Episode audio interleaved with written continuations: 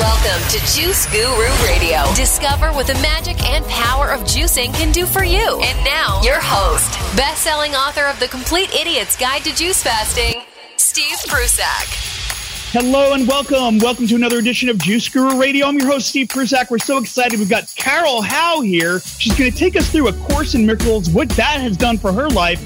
We'll learn all about it and how she actually helped to uh, biography, or actually write the biography of the founder of that course. We're going to hear all about it on this edition of Juice Guru Radio, brought to you by Try Best, Making Healthy Living Easy with Carol Howe. And let's welcome to the show right now, Carol Howe. She's an author, master teacher, and world-renowned expert on A Course in Miracles, which they call A C I M. It's a self-study course for finding peace of mind through healing relationships. Now, she was a close friend and biographer of Doctor Bill Thetford, who actually helped bring A C I M into the world. She wrote his biography, Never Forget to Laugh, and is also the author of her own book, Healing the Hurt Behind Addictions. Now, throughout her forty-year career with A C I M, she's helped many thousands of people on their journey to inner peace. She's going to help us find inner peace in this chaotic world here today. Carol, welcome to Juice Guru Radio. Thank you ever so kindly. I'm just delighted to be here. Well, I'm really excited to start with you and your journey, how you found A Course in Miracles, uh, maybe a little synopsis of that and what it did for your life. Oh, my goodness gracious. Well, I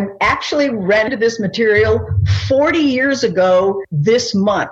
I read the very first article that was written about it. It had only been published less than a year. And it, I read not only the article, but it included the introduction to the text. I read the introduction to the text, and I had been on my search, as many of us are, for a long time. I read that, and I thought, this is it. I ordered it, and I, as I picked up those books when they were arrived in the mail, I intuitively knew if I get what this material is about, my search is over. And that turned out to be true. Now, it was a great, big, long journey, shall we say, but that material supplied everything that's needed to really completely revolutionize your life. For those that are new to the work, what is it really, what does that uh, course dive into?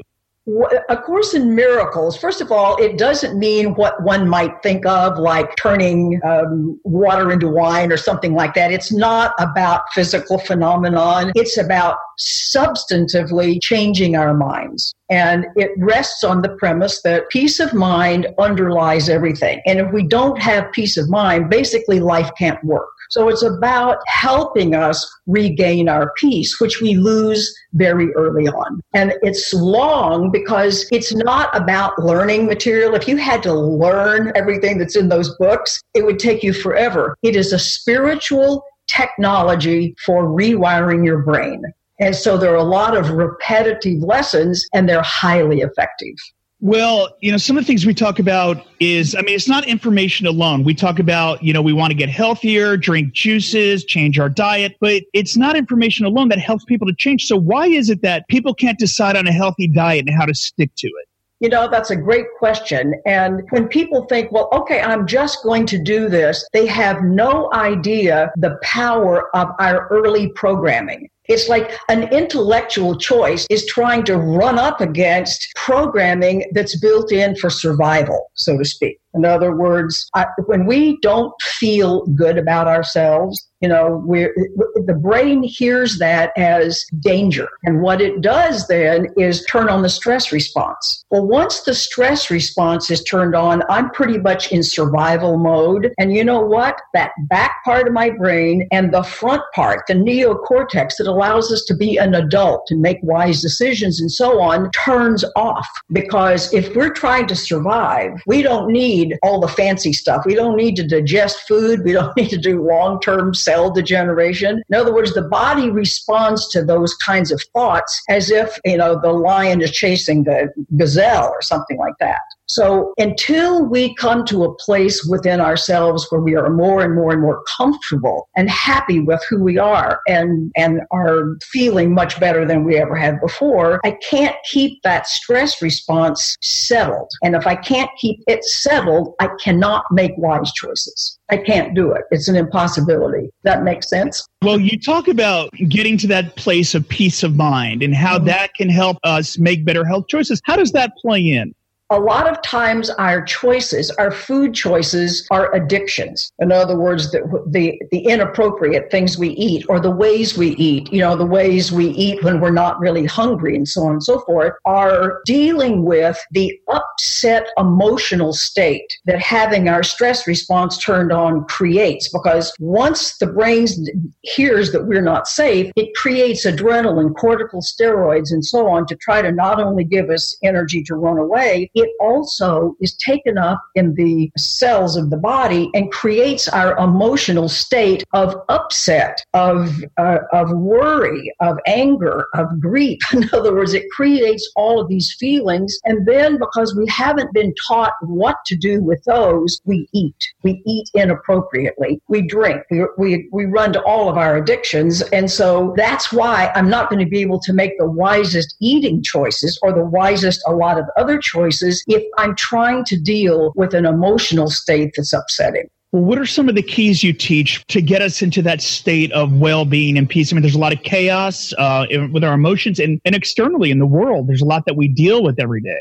Absolutely. And one of the things that the Course helps us see is that outside events don't cause this upset feeling. In other words, that an upset feeling is a function of our thought process. Now, this is, you know, a gigantic topic for a short little period of time, but in a nutshell, what happens is most of us learn erroneously when we're little that there's maybe something the matter with us, that we're not okay, that we don't quite measure up, that no matter how hard we try, we can't do what we need to do. So this is basically kind of an unstable or unsafe feeling that comes along with us as we mature. And then we have all of our defense strategies to try to hide from that. But one of the things that we believe is that my upset state is caused by something out here, which it really isn't. In other words, it's my inner response or my interpretation to what's going on. So if I could begin to see that it's really my inner responses that cause me to be afraid, not what I'm seeing on the news, then my response is going to be very different. You see, what's interesting now is that the world at large is very chaotic, and some people are terrified, and others are living their lives perfectly happily, you know, making their contributions to society and eating right and doing the things that are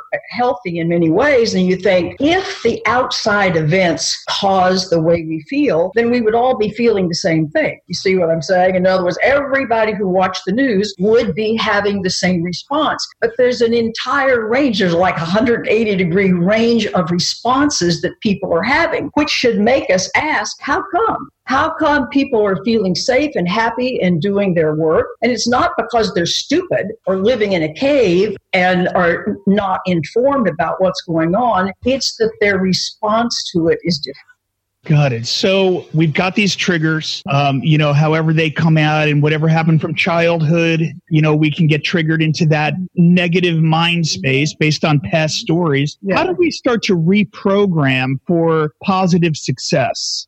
Well, that's just exactly what A Course in Miracles is for. And there are other systems and so on. This one just happens to be the most comprehensive. And it starts out by helping us see the quality of our outer lives. The thesis is our um, outer life is a mirrored reflection of our inner state of mind. And so it then goes through this process of trying to give us things to contemplate, because contemplation is is how you change your brain's wiring. In other words, it's not meditation where your mind gets quiet, and it's not trying to learn a bunch of stuff, which is an intellectual process. It's to take an idea. Let's say an idea that you are valuable and beloved and, and as you were created. Let's say that. And so it's like you're asked to do exercises to focus your attention on that, because we spend so much time focusing on our attention on what's not right about us or what's not right about someone else. We have to be led to thinking an absolutely opposite way. So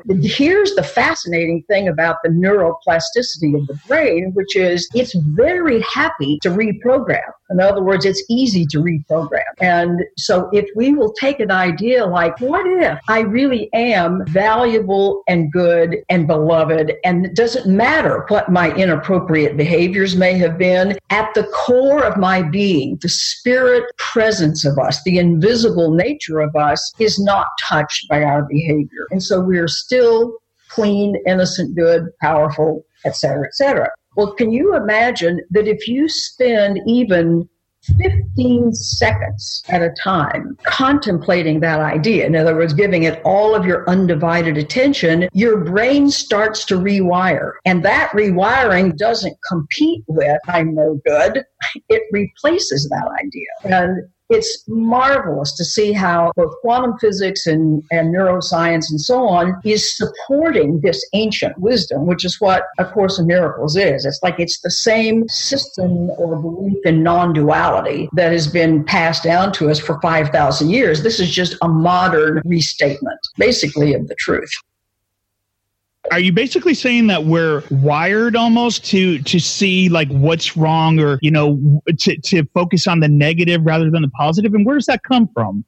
You know, part of it comes from, and this is some new epigenetics, part of it is at conception, when we inherit our ancestral lines, the D N A, if you will. Some of our D N A is closed because we've got ancestors who were afraid, felt guilty, and so on. And so we take that on. Then let's say another little quick idea. Um, let's say uh, you're two and you're having a temper tantrum because at two, you can't say what's going on with you. You can't talk. You can't express anything. So you scream and yell. So if you have parents who don't understand early childhood development, and that would be a whole lot of parents, and, and that child is either told to be quiet, or they're punished, or they're sent to their rooms, or whatever may happen that's an inappropriate response, instinctively. The fact, see, we're young animals, among other things, and young animals are trying to survive. They're trying to move away from what's painful and toward what feels better. So we start a shutting down process. We start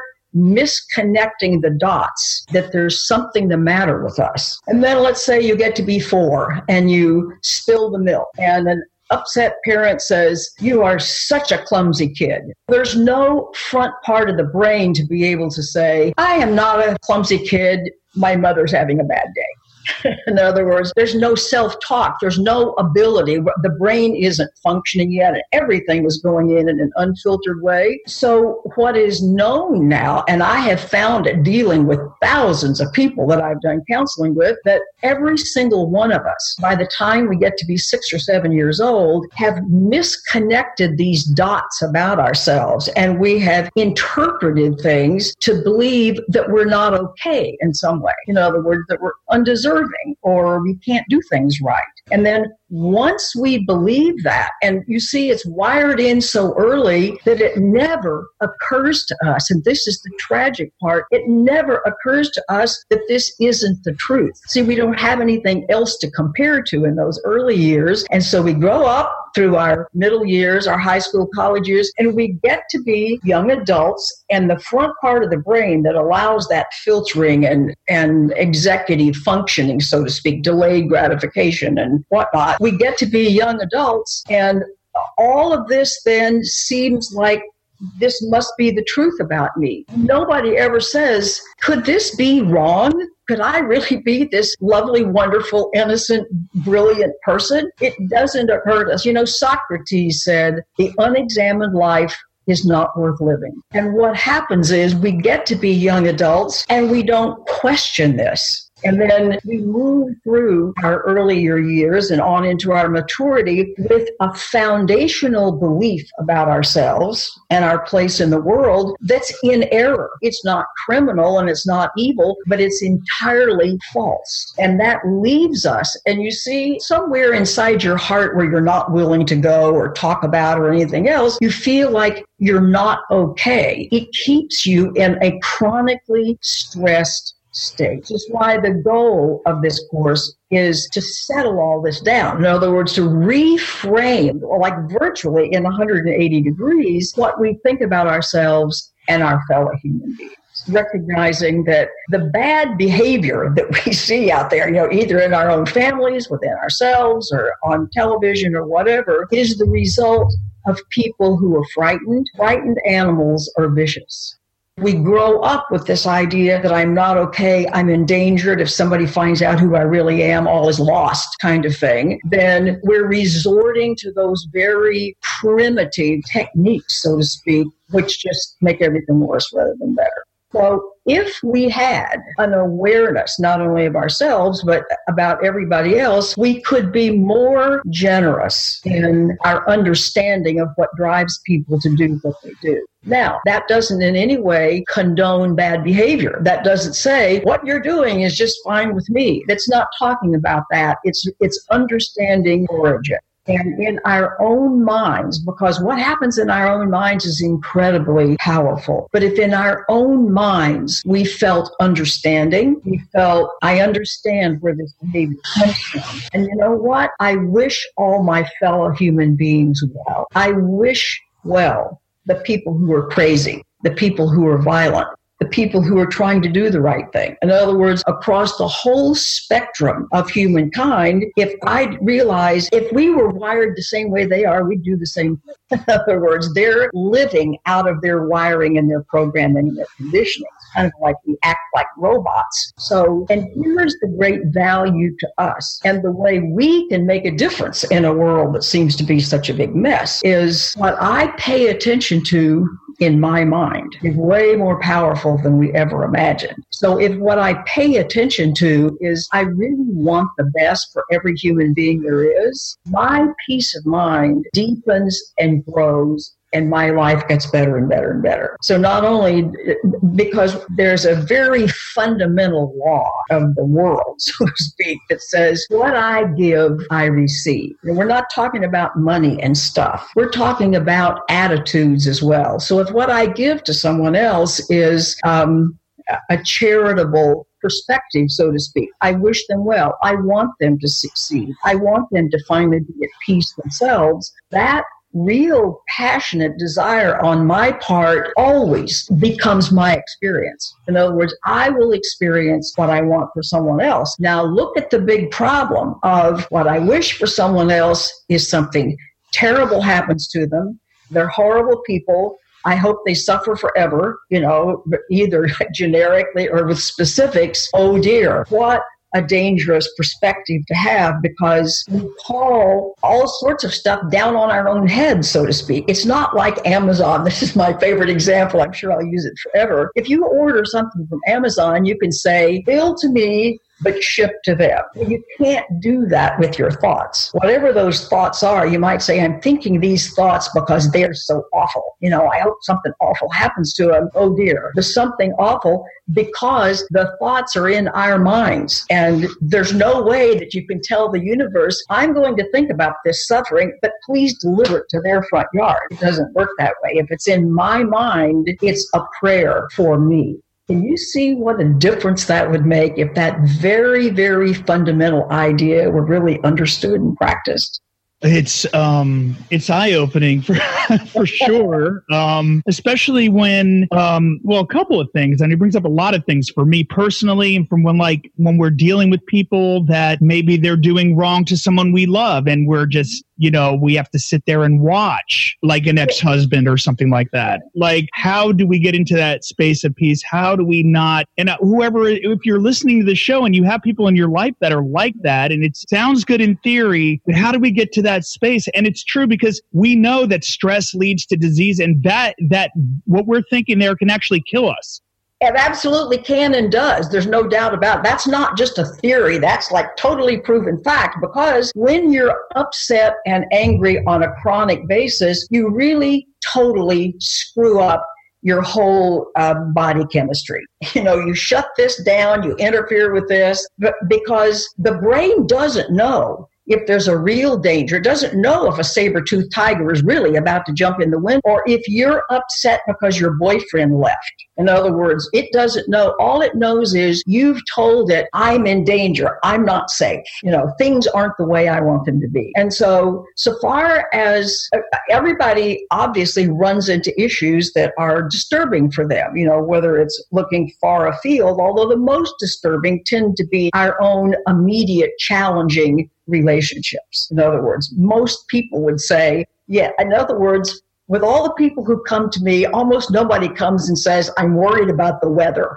You know, it's like, I, I'm upset with my children, my husband. It, it, it's a relationship thing. And the reason why, and of course, this really requires hours and hours and hours, the reason what's happening, the reason why we are upset in the presence of someone, I'm not going to say we're upset by them. We're saying that whatever their behavior is, let's just make up a word and say, I can't stand that person because they're so manipulative.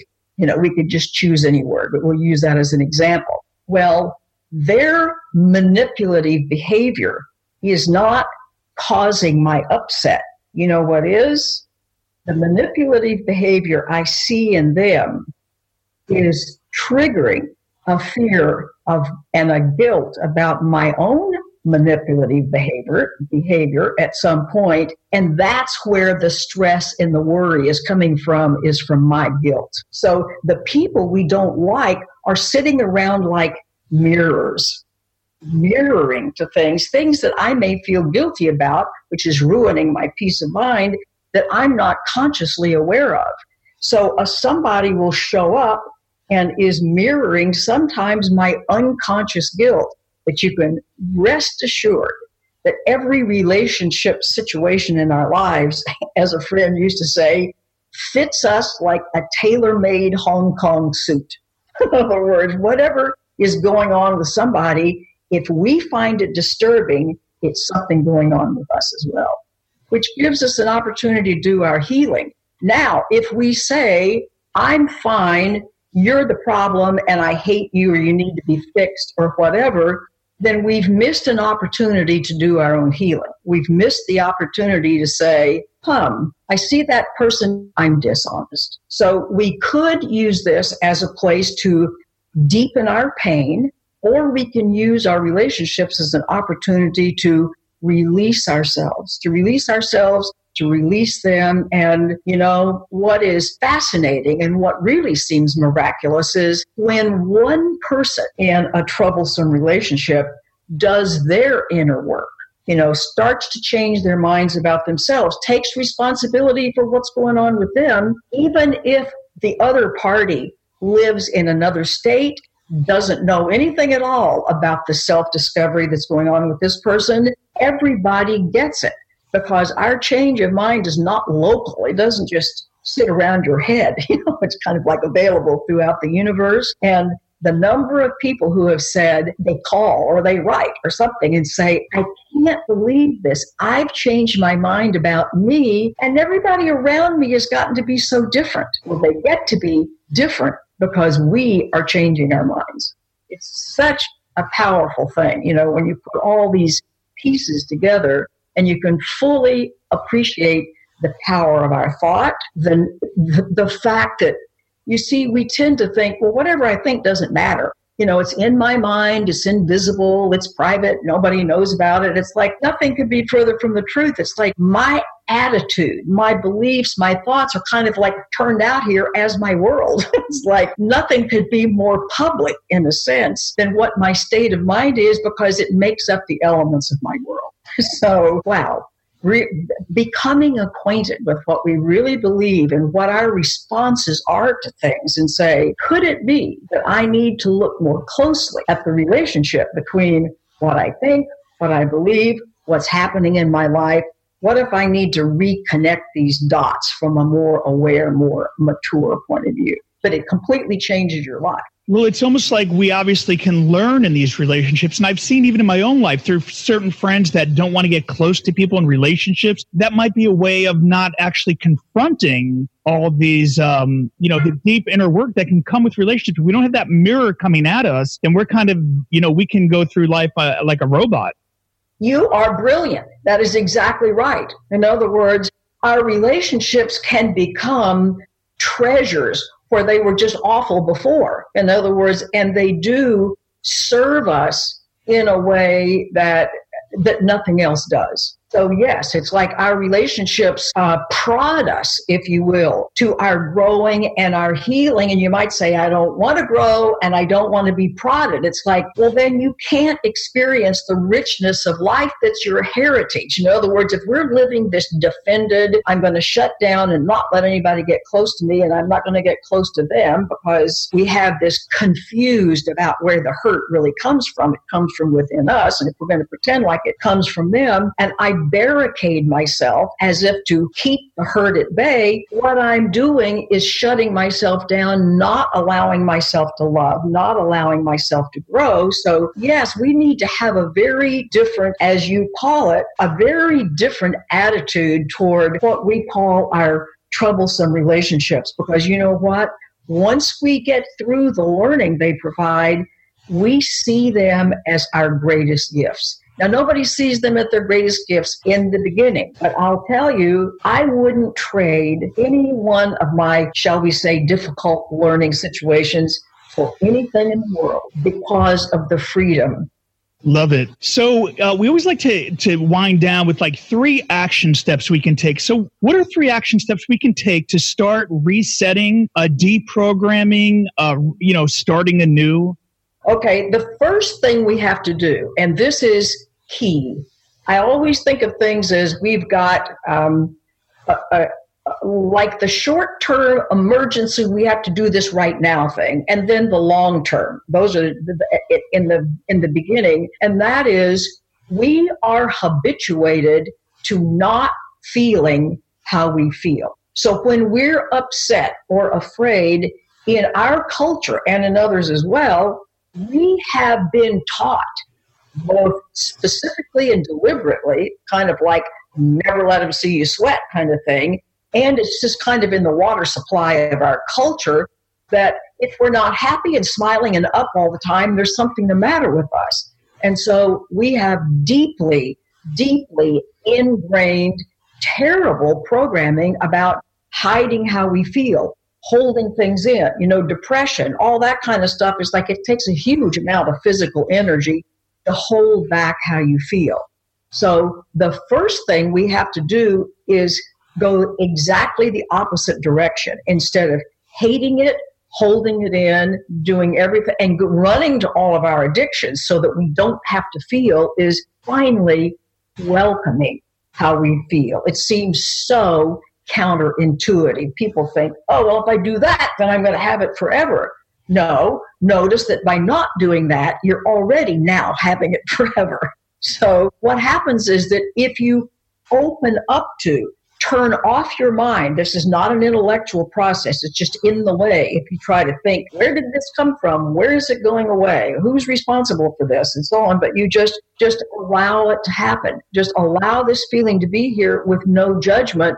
It will, it will allow the body chemistry to reach its own settled place. And, and it know, there's, a, there's an automatic process that knows how to do this. This would be like if we took a bite of food or you drank some of your wonderful juice, and then you tied a knot in your esophagus and said, I'm not going to let the digestive process finish and do its work. It's like you would say, well, that's certainly an insane thing. Well, that's kind of what we do. We create the body chemistry that's that's creating the upset. And then we say, it's not okay with us to feel how we feel, which is the result of all of this. So if we would just befriend it, welcome it, this is no problem. I'm going to let this be here. We need to be entirely re-educated. I am never ceased to be astounded as to how virtually every human being gets this wrong. Well, at least in our culture where we're taught this, And see, it can happen so quickly. This is what I would want to assure everybody about, because a lot of times people will call me and they've got their problem about whatever. And so we deal with it a little bit, and I make the suggestion to them. They follow my guidance with this. And let's say we're forty-five minutes into this, and I'll say, now how do you feel? It's like, what's happened to that pressure that was in your chest, or the something in your throat? And it's like, I feel so much better. It's like, well, you just made my case. You have just changed your mind, refocused that fast. Your body chemistry has changed, and you, and you are now my exhibit A.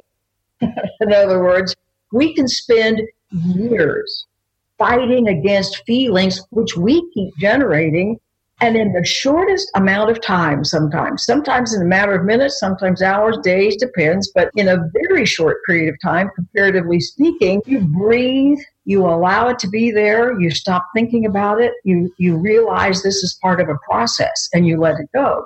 That's the short-term thing. It's, that would be like if you sliced yourself in the kitchen cooking. You don't go, I wonder how I did that. I wonder if I need to go buy some new knives. It's like you go to the emergency room and you get yourself sewed up. Then you can come back and go, okay, how did this happen? So once these feelings are dealt with, then we look and go, I believe a lot of things that are false. They're not bad or evil. They're incorrect. They're thoughts about myself and others that are too small, that are causing these upset feelings. But once the feelings are there, I must deal with the feelings. But of course, the long-term plan has got to be, I must keep changing my mind. I must keep reprogramming so that I have a happier and happier and broader and more accurate assessment. See, we're not making up stories that aren't true. The actual fact of the matter is we're brilliant, we're beloved, we haven't damaged the universe. It's like in, in reality, so to speak, we do deserve to live a lovely, blessed, happy life. And so as I keep upgrading, so to speak, my worldview, my view of myself, the way I'm going to relate with my fellow human being, I'm going to have less and less and less upset, because I'm not creating the upset, because I'm changing my mind ever so gradually sometimes, but the cumulative effect is huge. So that's what we all have to do in the long term, is keep regarding ourselves more highly and everyone else more highly, more deserving, more, more brilliant, more talented, with way more to offer than we've ever imagined. And as we do that, you will find that your your whole emotional uh, state settles, and that peace of mind, which really is our inheritance, and that's always there, uh, becomes the norm. Instead of, oh, every once in a while I'm peaceful, it's like, basically I'm peaceful all the time. Maybe I have a little upset going on here or there. And it is so lovely to live that way. If we're, and if we're interested in making our contribution to the world, not just to our own private lives, that's the way to do it. And is there a forgiveness to the people that did us wrong from when we were little to the people that are doing us wrong now, and a forgiveness to ourselves for anything yes. we might have reacted? Yes. And you know what? Forgiveness is a much misunderstood word, because in our world, we think it's okay that you were such a mess. In other words, it was okay that you hurt me. That's not forgiveness. That has nothing to do with forgiveness. That's pardoning, but it's not forgiveness. Forgiveness is a releasing of the ideas in my own mind. It's a letting go of the grievance in the first place. It's recognizing that if person A over here um, insulted me in some way, I have to recognize he was mirroring my own self-insulting, so to speak. So what I want to do is let go of the grievances that I hold against myself and the other party, because that means I'm releasing this garbage out of my mind. And when that is out of my mind, my life clears up. So real forgiveness is really a releasing and a healing in my own mind. And of course, that has an absolute immediate effect on the other people as well. It's that literally it reflects in the other people. It's like I never do my healing only for myself alone. There are, it, it affects everybody else as well. Love it. And the third step I know is the best guide ever to A Course in Miracles, which you're offering for free. And we're going to have a link. If you're yeah. listening on Juice Guru Radio, it'll be under the show notes at juice guru radio dot com with Carol Howe, and you'll find it there. Um, and if you're watching now, we're going to include that link for you. We'll actually tell you what it is. But what is this? This is your latest book, and it's the best guide ever to A Course in Miracles. Well, and it's a little ebook. It's about thirty or forty pages long because it's a um, it's a very little brief thing about how it works and why it works and why it's in our best interest to change our minds, which is really what it's all about. So it's either a summary for people who are already students, or it just gives an idea as to why this could be helpful to anyone, you know, no matter what your situation is. Because here's the thing that I have run into, and this is why it's also for people who are current students of the course, is that because it's called a course and because we're used to thinking we learn things and that that's how we're going to be better off, we tend to try to learn this material rather than practice it, not realizing this is really a spiritual practice, not a big batch of material to be learned. You will learn it as a result of the practice. But if you try to learn it before the practice, you're just going to drive yourselves crazy. So a lot of people have been around the course for a long time, but they haven't gotten the most out of it that they might have because they're not approaching it the right way. They're not really understanding that this is a rewiring, a reconditioning, reprogramming process. So that's why it's just for everybody. Are you familiar with other technologies like uh, E S T or um, Landmark? And is, th- is this along the same line? It is much more comprehensive than those. There there are elements in a lot of things, whether it's E S T, many, many things, many very good processes and courses and things. This is kind of like the mother of all of those. In other words, you can find all of those as, you might say, part of a component part, if you will, or you will find something that is similar to. But this is um, this is a teaching of non-duality, which says there really is one consciousness. We're all part of that one consciousness. We aren't really the separate little things that we appear to be. And the thing that makes this different from all of the other uh, teachings of non-duality that have come down through the centuries is its focus on healing relationships. Because what you just mentioned earlier, that relationships can show us so much about ourselves, and so much letting go can happen relatively quickly, Uh, comparatively speaking. So that it's the only one that focuses on relate on healing relationships. And th- there's a there's a place, and of course the course is very poetic, so I'm not saying this in a poetic way. It says peace and joy and understanding are like a package deal. They all come together. And so if you're not experiencing deep peace, and if you're not joyous, presume you understand nothing.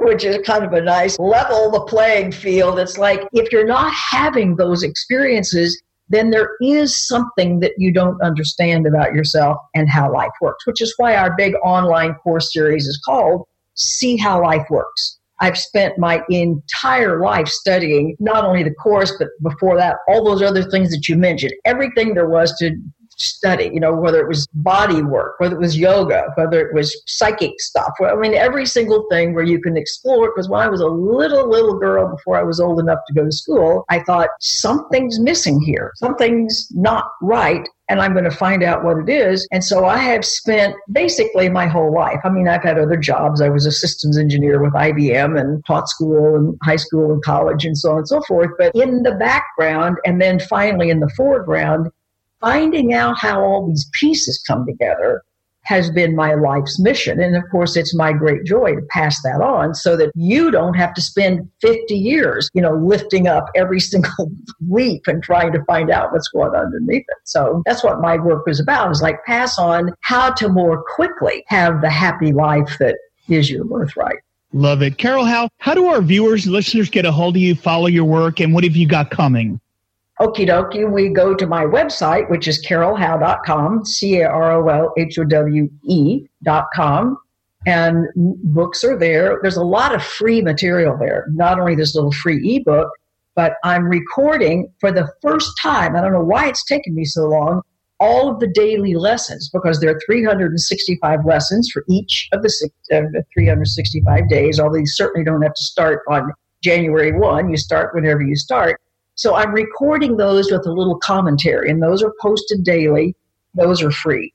I've created thirty-nine or forty podcasts, which are um, using stories to make really important metaphysical points. I've also have a series, which I was doing weekly, that's now monthly because I'm so unbelievably busy, called Finding Peace with Carol Howe, where I do a counseling session, and these people, you know, give me permission to record them, you know, sign a release and so on. So it's like you have a chance to listen in on these counseling sessions so that you can find out, like, here are people, these are people I don't know, you know, these are strangers to me, and you get an idea as to how you put these principles into practice with a financial problem, the health problem, the relationship problem, the, you know, my kids are driving me crazy problem. These are like real problems with real people. I don't know them until they dial in my telephone and we start to talk. They've sent me an email saying, can I please do this? You know, and here's my issue. You know, I was diagnosed with cancer last April or something like that. So anyway, all those are available. And then we have a fabulous online course. So in the menu, if you go to courses, it's called See How Life Works. It's the most comprehensive video exposition of the main principles in A Course in Miracles that exists on the planet. There are eight feature-length, professionally produced, three-camera shoot videos. So you've got about sixteen hours of videos that cover how the course came to be, how the ego develops in the first place, about relationships, about forgiveness, about guidance, about healing, about how acceptance works, like how all this works. It's got animations in it. It's got big teaching props that I've built over the years. And by big, I mean big. One of them is sixteen feet long that kind of make the point. And I teach to a little class, or about between twelve and sixteen people. So it's very interactive with all the people who are there as well. So it's unscripted, unrehearsed, you know, just the presentation of the material. And we've gotten astounding feedback. So if you want to know not only about this is what the course is about, this is how life is. This is what life is about. So we've got lots and lots of stuff. When you live as long as I have, you've learned a lot of stuff and you have to pass it on. What a gift. Carol Howe, thank you so much for joining us on Juice Guru Radio, spreading the knowledge uh, far, and we're really excited. We'll include all the links at juice guru radio dot com under the show notes. You can check that all out, all out. Carol, thank you for being here. Anything to say in closing that we didn't get to share, or, you know, a final message to our audience? I think the most final and important and everlasting message that we need to hear is, everybody listening, spend some time wherever you are now, just as soon as you have a quiet moment, focusing on the idea you are still lovable, beloved. You have a right to be here. You have a gift to give. Become your own best cheerleader. And when that ego mind wants to go, blah, blah, blah, here's what's the matter with you, and you can't do that, it's like, you are fired. You're a terrible counselor, and I'm not listening to you anymore. I'm going to listen much more to the truth of my eternal lovability. I deserve a beautiful life. It's the, it's the best message you'll ever hear, and the truest. Finding Inner Peace with Carol Howe. Thank you for being here, Carol. I'm Steve Prussack, and we'll see you on the next episode of Juice Guru Radio. Thank you for listening to Juice Guru Radio. Find out more about us at juice guru radio dot com. Until next time, get your juice on.